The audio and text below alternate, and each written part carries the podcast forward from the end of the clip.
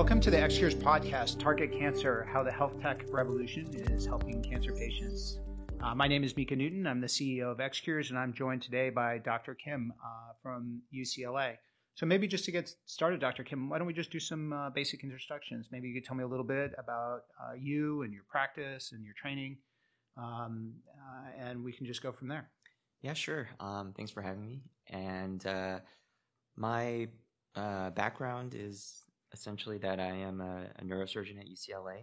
My primary focus is in brain tumors and skull based tumors.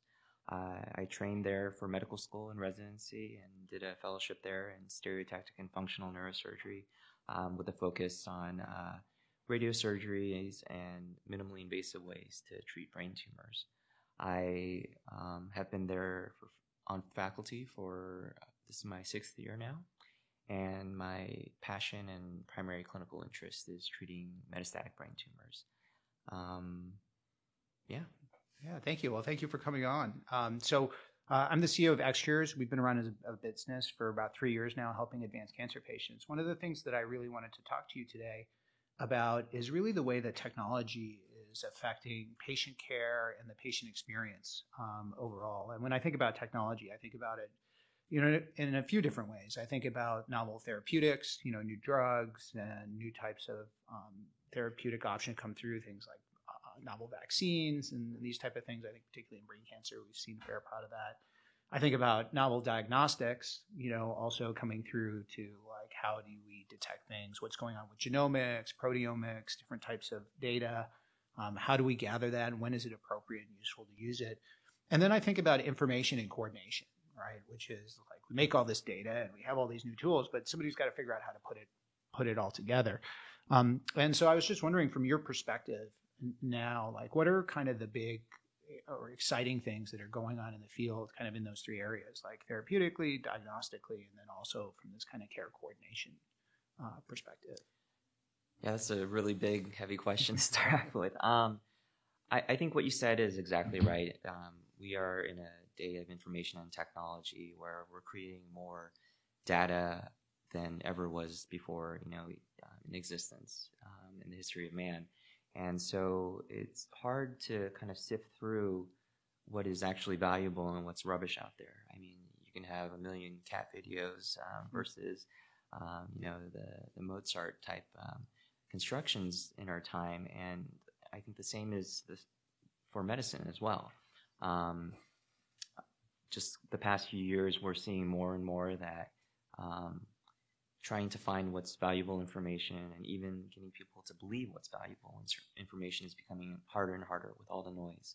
Um, so from kind of a a large, like um, high level view, what's exciting to me is that you know there is all this innovation, particularly in the realm of brain cancer.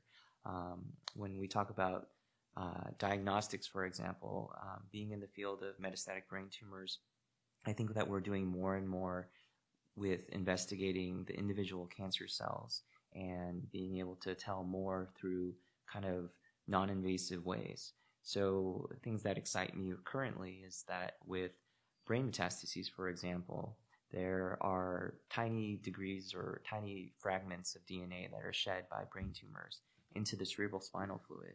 And so getting diagnostic information through the CSF, the cerebral spinal fluid, through what we call liquid biopsies and mm-hmm. analyzing the DNA, we can not only tell what the cancers of origin are, but we can also see how the disease is progressing, whether or not there are mutations. A lot of this is experimental and research based right now, but I think in the future this will be uh, a very important way that we follow our cancer patients. Um, we are looking at the immune environment on a cellular level by taking the, the DNA and RNA from single um, cancer cells and single lymphocytes that invade these cancer cells. And by looking at the composition of these cells, say exactly what's happening on, on a cellular level, which is incredible. Um, so those are some of the things in the way of uh, diagnostics that I'm really excited about in my field in particular. As far as therapeutics, much similar to that, um, I think that there's a lot of technology that's coming out uh, that is very exciting in the realm of um, brain tumor treatments. Um, one that's really taken off recently is laser ablation, Hmm. and I think that um, this is something that you know people joked about, you know, using lasers to treat tumors, but um, I think that it's really come a long way in the last five years. We can insert laser fibers um, to down to a millimeter accuracy within the brain, and using real-time MR thermography, see how much tissue we are destroying with the laser fiber while the patient is in the MR suite. Um, and the reason why this is important, especially in brain metastases, is that when patients fail standard of care, such as radiation or surgery plus radiation, there's not a lot of options. You can go back in and try to scoop out more tumor or radiation toxicity, but often these diseases come back. But laser ablation has been very, very successful at treating these in a minimally invasive manner and allowing patients with brain metastases to really get on with their life. Mm-hmm. Um, and then also another treatment that I'm very excited about is immunotherapy. Um, immunotherapy traditionally was not really given to patients with brain metastases, or actually, I should say that clinical trials involving immunotherapy, brain metastases patients were excluded because of their uh, typically poor prognosis. But we're seeing more and more that you know we can really utilize immunotherapy to treat patients with brain tumors, and this is something that we're really pushing for at UCLA, our um, my institution as well as across the country. So I think those were two of the, the highlights. I, highlights. Well, I'm fascinated by the the laser ablation. Um, so, of of course, I'm, I've heard about regular surgery. You're a, brain surgeon, right? Which is an amazing thing uh, in and of itself. So, are are these um, basically they're uh, I think of fibers like uh, light uh, fibers, like or like I would think of for any sort of other cable, and you're actually able to deliver the laser radiation, well, not radiation, the energy from the laser through the, but you can actually control exactly where it is. So it's like custom sculpting of the surgery. Is that done with robotics or is that done with? Great questions. Um, so, you know, for the audience, actually, I, I think that we can take a step back and Mhm. radiation energy, it kills tumors. Laser energy, it's uh, thermal energy, also kills tumors. The difference is that uh, radiation is non-invasive and it comes from beams that are intersecting almost like um, lights on a stage. And the intersection point is where the most energy is given. Mhm. But the damage, as you know, is to the DNA. So it's not an instant kill. It's it slowly kills the tumor. And because of that, you can't really retreat um, often because it would cause inflammation and brain tissue inflammation, which can be more harmful than the tumor itself.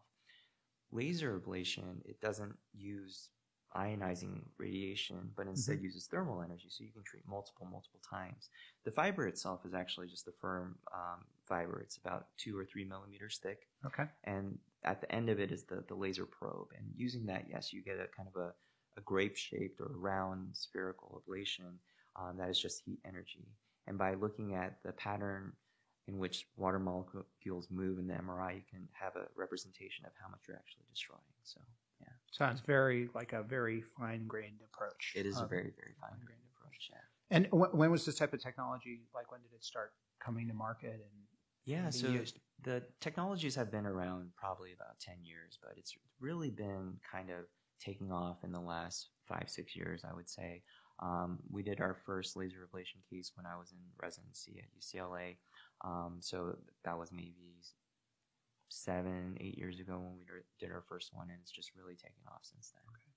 So, um, fascinating. Actually, I, I think I'd heard it mentioned, but I've never actually spoken to someone who does that or um, gets through it. So, um, you know, thinking about brain cancer, one of the issues in brain cancer that I've talked to quite a number of people who are looking at developing drugs for for brain cancer um, across it has always been the issue of the blood-brain barrier, right? And actually getting something across the blood-brain barrier.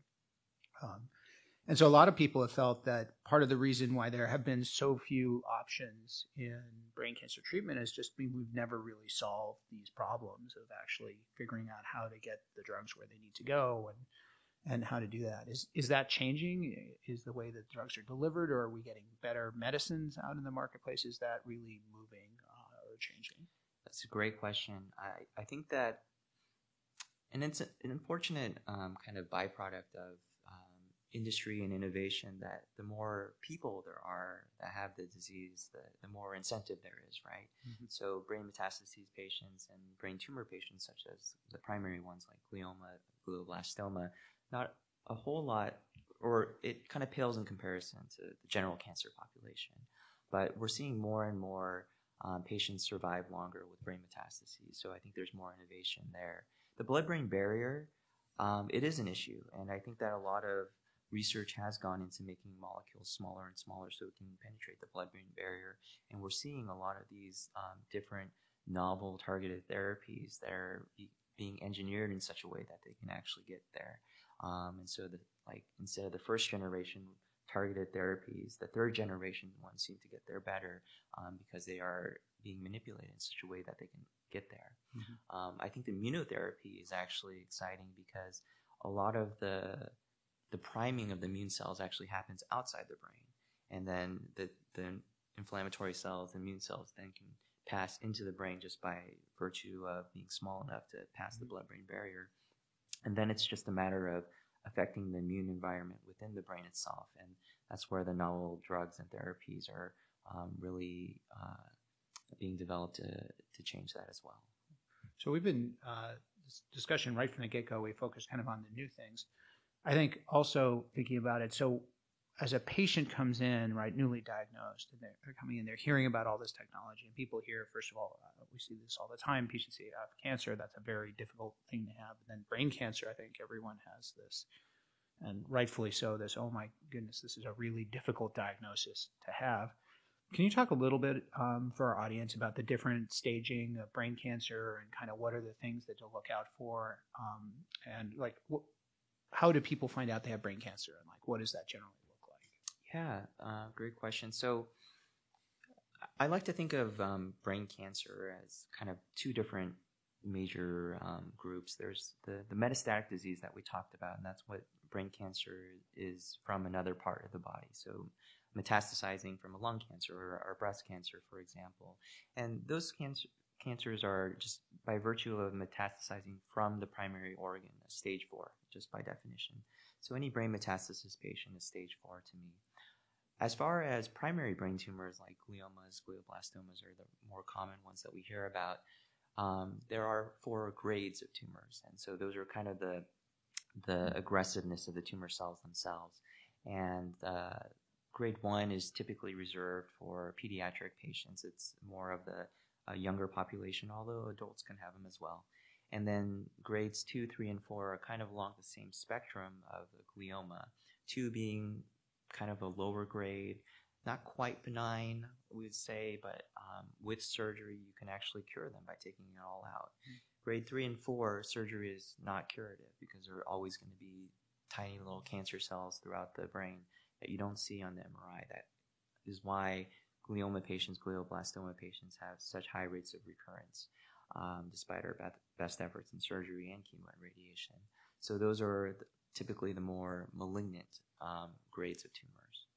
So, just um, before the new technology, what is the standard of care? You talked of surgery and radi- radiation. Is mm-hmm. there a, a, big difference in the standard of care depending on what type of, of, brain cancer you have? Are they fairly consistent approaches? You know, what what would a patient expect uh, be an initial recommendation? And then, when do you say that that's not a pro- standard of care isn't appropriate? Like, how are those decisions? Um, yeah. Made? So I'll, I'll start with primary brain tumors. I think that you know grades one and two, um, if you can remove everything, oftentimes um, people might advocate for observation rather than doing any postoperative chemo or radiation because we know surgically it can be curative. Grade th- three and four, um, it's surgery if it's safe, um, followed by chemo and radiation. Oftentimes it's what we call the Stupp protocol. Um, so five week, five and a half weeks of radiation temozolomide is typically the, the, the, drug of choice, sometimes with specific mutations in um, a certain type of brain tumor. You can try different chemotherapies such as PCV um, because of uh, that seems to respond, or those patients seem to respond better with a certain mutation. So I would say that that typically is the, the standard of care as far as primary brain tumors go with the first diagnosis. One and two, surgery if you can get it all. Um, if there's anything left over, potentially chemo and radiation. Threes and fours, surgery if it's safe, followed by chemo and radiation. Now, with metastatic brain tumors, I, I think that it's an evolving field. Um, there's a lot of data out there to suggest that if you have large symptomatic brain metastasis, removing it safely um, can get patients back on their feet, get them healthy enough to undergo radiation, etc., um, as well as their systemic therapy. Now, with brain metastasis patients, the number of brain metastases is actually very important okay. because if you have more than 10 or 15 brain metastases, typically the recommendation is for whole brain radiation. Um, but that is radiating the whole brain. It is pretty good at controlling the, the cancer cells, but you're also targeting um, critical memory structures. So a lot of studies show that you can have decline in cognitive ability and language, um, verbal memory, um, four to six months after the radiation. And so it's it's one of those things that if you have fewer than 10 metastases or 15 metastases, uh, we really try to do focused radiation, what's called stereotactic radiosurgery. And this is kind of uh, my personal crusade um, and uh, something that I see out in the community is that it, it's a little bit more challenging to treat more than five individual brain metastases with radiation. Um, community technologies, maybe even some other institutions, they would have to bring the patient back on multiple days to treat more than three metastases. We're fortunate enough at UCLA to have a treating platform and a machine that allows us to treat 15, 20 small brain metastases simultaneously within 40 to 50 minutes on a single session, which, you know, even three, four years ago wasn't really possible. Um, so we're able to preserve that kind of neurocognitive ability in these patients by pushing the envelope on how many small brain metastases we treat. Um, so that that is something that I think that our listeners and patients should be aware of. That if they're offered whole brain radiation, they should get a second opinion at a larger mm-hmm. institution, see if you know radiosurgery is an option. Very interesting. So as patients get this information, so uh, uh, diagnosis of any sort of brain cancer, whether it's primary or metastatic, it's a very serious diagnosis. Um, and I think one of the things that patients wonder is what's really out there, what's available. And um, you and I were chatting a little bit before the show here about kind of trying to separate what's real from what's not real. Um, so uh, we always kind of tongue in cheek, we call them Dr. Google, right? Patients will go online, and I've done this for family and friends before too, is try to understand what's out there and how to get the information. How how can someone who either has themselves or who's a caregiver for someone who's been diagnosed um, with brain cancer, how can they prepare for their encounters and their information? Like what what makes them better equipped, essentially, to understand what's going on and to to work uh, in partnership with you and their their care team? Yeah, that's a great question. I I think that what you said about Dr. Google really hits home because you know all, all my patients come and they've done their internet research and I think it's a great start um, as long as they take it with a grain of salt, of course. Um, I think it opens a lot of questions and then having the medical professional answer those questions to kind of explain or um, you know reassure them that these things are true or these things are not it's it's a great conversation starter and a great launching point. As far as what's good information out there and what isn't, I, I think having patient support groups is phenomenal. And talking, speaking with patients that have gone through similar treatments at various institutions is great. Um, because they can tell you, you know, what is rubbish and what's actually um, factual about what they've read online. I think things such as XCures is fantastic. I mean, the the more information and the more kind of centralized the information becomes, as soon as we become one huge streaming ball of consciousness, mm-hmm. then we can compare notes and we can see what truth is.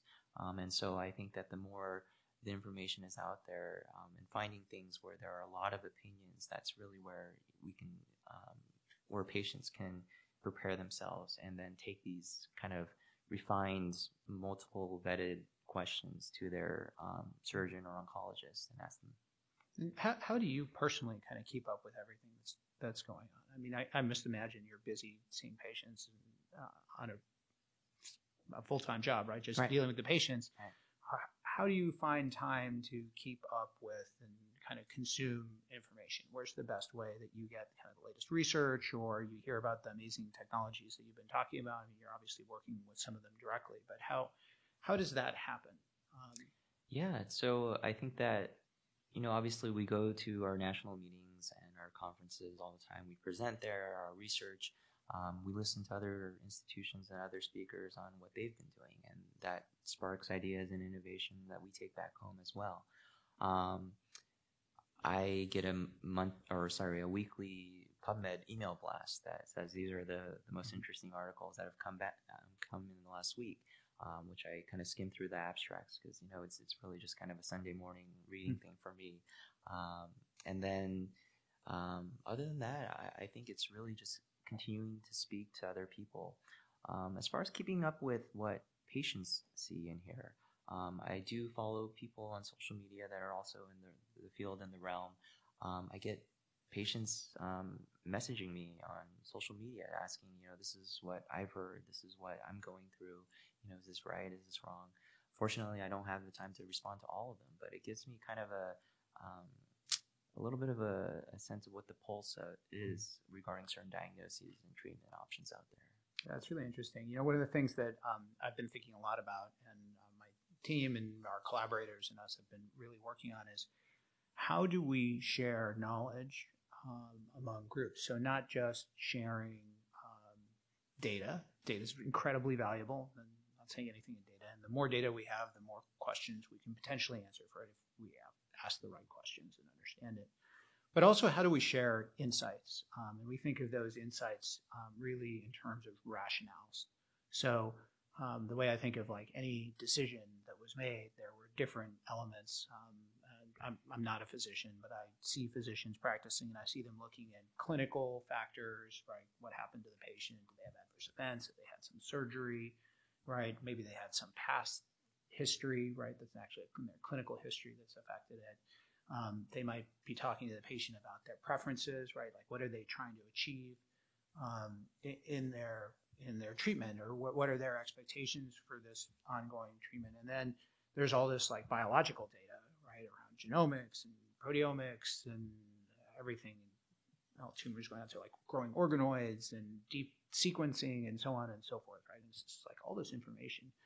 But at the core of each one of these decisions, right, of like what to do or not, there's some sort of rationale which said, we're going to, of the 10 things that could be done, this is the one because of some set of, of discussions. Have you ever found a good forum for like exchange? Like how, how does that knowledge, right, which is really the, the art, right, of the medicine, right, get transferred? Because that's been fascinating to us. We're trying to learn from those. And have you found a great place to like like when you're trying to make that decision of here are five things I'm considering for this patient, how do you yeah. get help around that? No, thinking? absolutely. And I'm, I'm glad you mentioned the, the art of medicine. Um, I think that's exactly right. That you can have all the evidence out there, but every patient is different. Otherwise, we would just be, you know, um, up to date. You know, where you just right. pick up, uh, you know, a diagnosis, and then all the recommendations would be there. But um, that's, I think that for a lot of cases, we can just see a patient say, okay, this is what needs to be done. But in retreatments or more complex cases, we have our tumor boards mm-hmm. um, that are phenomenal for this. And so um, this is another um, merit of going to a, larger institution that specializes in these things because then you have experts in um, radiology, radiation oncology, surgery, surgical oncology, all at these tumor boards. So it's 15, 20 people all reviewing the scans, the clinical history, the genomics, everything, and then saying, okay, this is what we've tried, this is what needs to be done, and these are the reasons. And I think that um, having that discussion, not only going back to your previous question, keeps you up to date because they'll bring information that they've read that you might not have seen. But then also they'll give insight based on their experience that you may not have encountered in your patient population before. And I think that's how this the verbal art gets passed along. So these tumor boards, can you you describe like when, when is a tumor board run for a patient? What is you, you mentioned a bunch of different uh, specialties who are at that tumor board. Um, is there something where a patient should be thinking that I should really have had a tumor board, or I, I, I should go find a place where they do have a tumor board, right? Because it's not available everywhere, right, in every setting. But mm-hmm. how, when, and how important? Uh, well, let me rephrase. How do they work? right? What are they? And then when is it like kind of critical that that's the thinking that takes place? Yeah, I think that with our tumor boards, I, uh, the way it works is any patient that has a new diagnosis of a tumor um, gets presented at these tumor boards, and oftentimes, if it's you know clear cut, like I said, they need surgery. We need a diagnosis. We'll present that, and they'll know, and then we'll move on. Thirty second discussion, no Mhm. problem. We meet every Wednesday, and there's a kind of a radiosurgery metastatic tumor board, and then there's a primary tumor board, and so there are two separate um, tumor boards, and often very much a lot of overlap as far as the attendees. Um, when do patients need to present their case at a tumor board? I think, obviously, I'm biased, but as soon as the diagnosis is made on an MRI, I think that they should be presented at tumor board. The reason is is that the trajectory is extremely important when it comes to patients with brain cancer. Um, much like anything else, if you start down the wrong path, just one degree of miscalculation in the beginning can lead you miles away from where you want to be at the end. And I think, especially in brain metastases or primary brain tumor patients, I see patients that a surgeon said, okay, we're going to do the surgery. And it wasn't done in a way that thought long term. Mhm. Um, or maybe they should have gotten radiation first, or maybe they should have done a biopsy instead of a full resection, or vice versa, a full resection instead of just a small biopsy. and so I think that having that discussion early on to say, we're going to present your case, even though we know what to do, allows us to see the long term picture for these patients so we don't burn our bridges down the road. And so we have backup plans A, B, and C from the get go. Yeah, you know the concept, um, and I've talked about this with a number of folks, is the idea of like playing chess with cancer, right? So if you're going to play chess, one of the basic skills you need is you need to be able to think many moves ahead. And in fact, the better the chess player you are, the more moves ahead you can contemplate of the kind of if, ands, or buts. And I always think of this as like, well, I could do A, B, or C, but if I do A, then next time I won't be able to do C. And if I do B, then I can't do A or C, but D or E, right? So there's this kind of complexity to mapping that out. And we kind of think of this as this kind of overall problem of kind of strategic planning. And it sounds like that's a great insight to get from the tumor board. Do the tumor boards talk through this multi uh, level approach, or are they more about the decision they make and then like, how does that? Yeah, no, they do, and you know, we we have a lot of different opinions for that very reason, so that we can kind of plan the trajectory and say that you know this might seem like a great option right now, but we've seen patients where this we tried down this path and it ended disastrously or something like that, or not as favorably, I should say.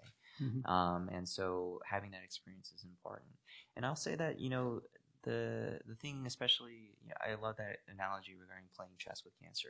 You have to feel that way, um, and I think that the the issue oftentimes, even with surgeons, is that unless you see a lot of these patients, you don't develop that kind of heuristic thinking and that ability to see 20 moves ahead because you're only playing chess once a day or sorry once a year rather than once Right. a day so the more kind of repetitions you do the more you're able to see that many moves ahead How do you resolve um, in these discussions that involve multiple experts? How do you resolve kind of disagreement? Does it come to consensus, or is it okay to say, you know, I, I know I'm kind of digging in No, this no, sense, no, but I just great. imagine you have a lot of really yeah. smart people Yeah. sitting around, and anytime around really smart people, I always learn that they definitely don't agree about much, Yeah. right? So I figured that there must be some part of it, and then not only how do you resolve that, but then how does the decision end up turning into an action right um, afterwards? That's a great question, and um, uh, you know we've had the great fortune at our institution that everyone's extremely nice. Mhm. Um, but I will say there are times when we disagree on patient management, and uh, you know it is a little few and far between. I, I would say maybe just less than five percent of the time. But um, in those cases, often there's enough rationale that says this is what we think, these are the reasons, and then I, I think that ultimately we do come to an agreement in the rare cases where a surgeon disagrees with an oncologist and you know really says that we still think that we should do this or vice versa an oncologist disagrees with a surgeon i think it's whoever has the longer relationship with that patient Mhm. the patient has to say we always tell the patient if there's a disagreement um, and i think the patient and the the physician that's treated them the longest or has the better relationship has to make that decision. Obviously, there's equipoise and disagreement for a reason because there is no right answer um, in these challenging cases. And then that's where the physician patient relationship becomes paramount because it's that trust that this person wants the best for this patient and they just have to take that leap of faith. Yeah, it's interesting. I, I love the phrase equipoise, right? It's like you don't know what's really going to happen. There's no right answer here, which I think, especially when we talk about these complex diseases, nobody knows. We don't we don't actually understand the disease well enough. There's not enough data, and there's probably not going to be enough data to answer these things clearly for some time, right? right? So it leaves us, I think, all of us in this really interesting um, situation where what we'd like to do is really understand what happens. So, like, if we can just chip away at equipoise, right? Mm-hmm. Like, yeah. piece by piece by piece um, overall, and then those decisions are really difficult ones. How do um, how can patients um, kind of consume or their caregivers consume this idea that there's no right answer. Have you seen any advice for kind of patients and their caregivers when they're kind of going into this? That you know, I think a lot of people have this idea this is a bad thing, but it's going to be okay because I this thing is going to work or whatever, and that may not be always true. So how do you balance their expectations? Um, yeah, it's tough. I mean, anytime you see a patient with a cancer diagnosis, um, they know it's something that especially brain cancer, it's not something that we are going to cure. Oftentimes, um, with the more malignant ones like brain metastases or um, glioblastoma, it's something that we're going to be battling for the rest of the patient's life.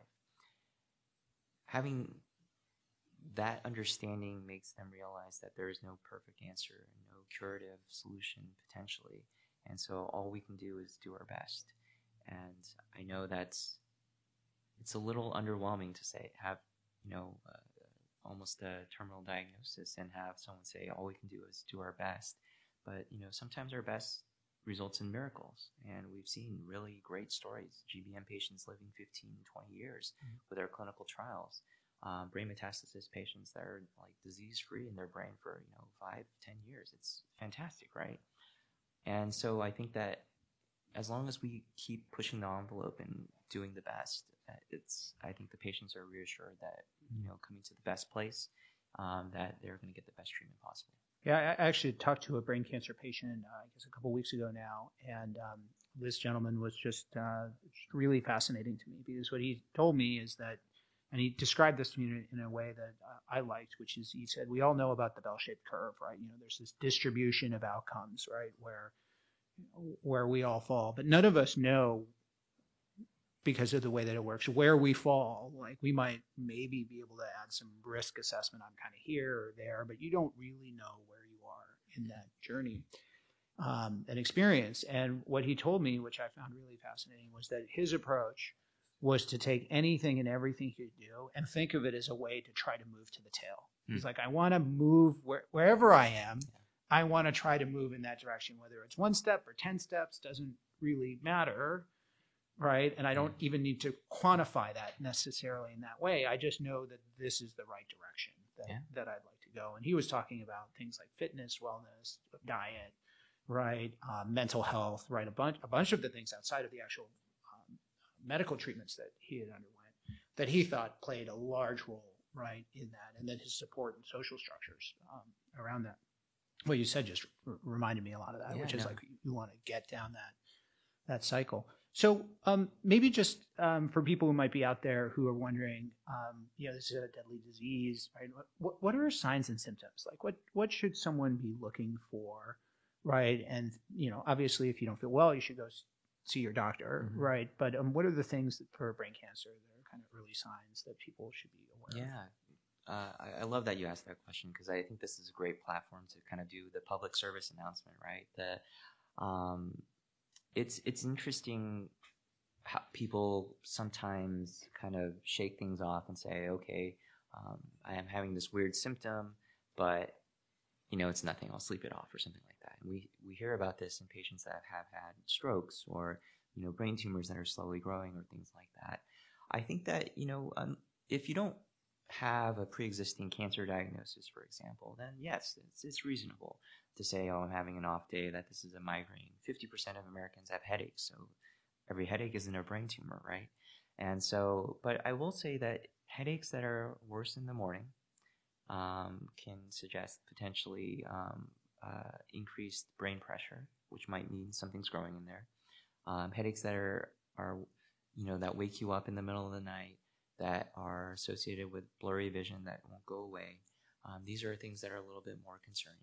Now there are complex migraines or migraines that can cause visual disturbances and even neurologic deficits.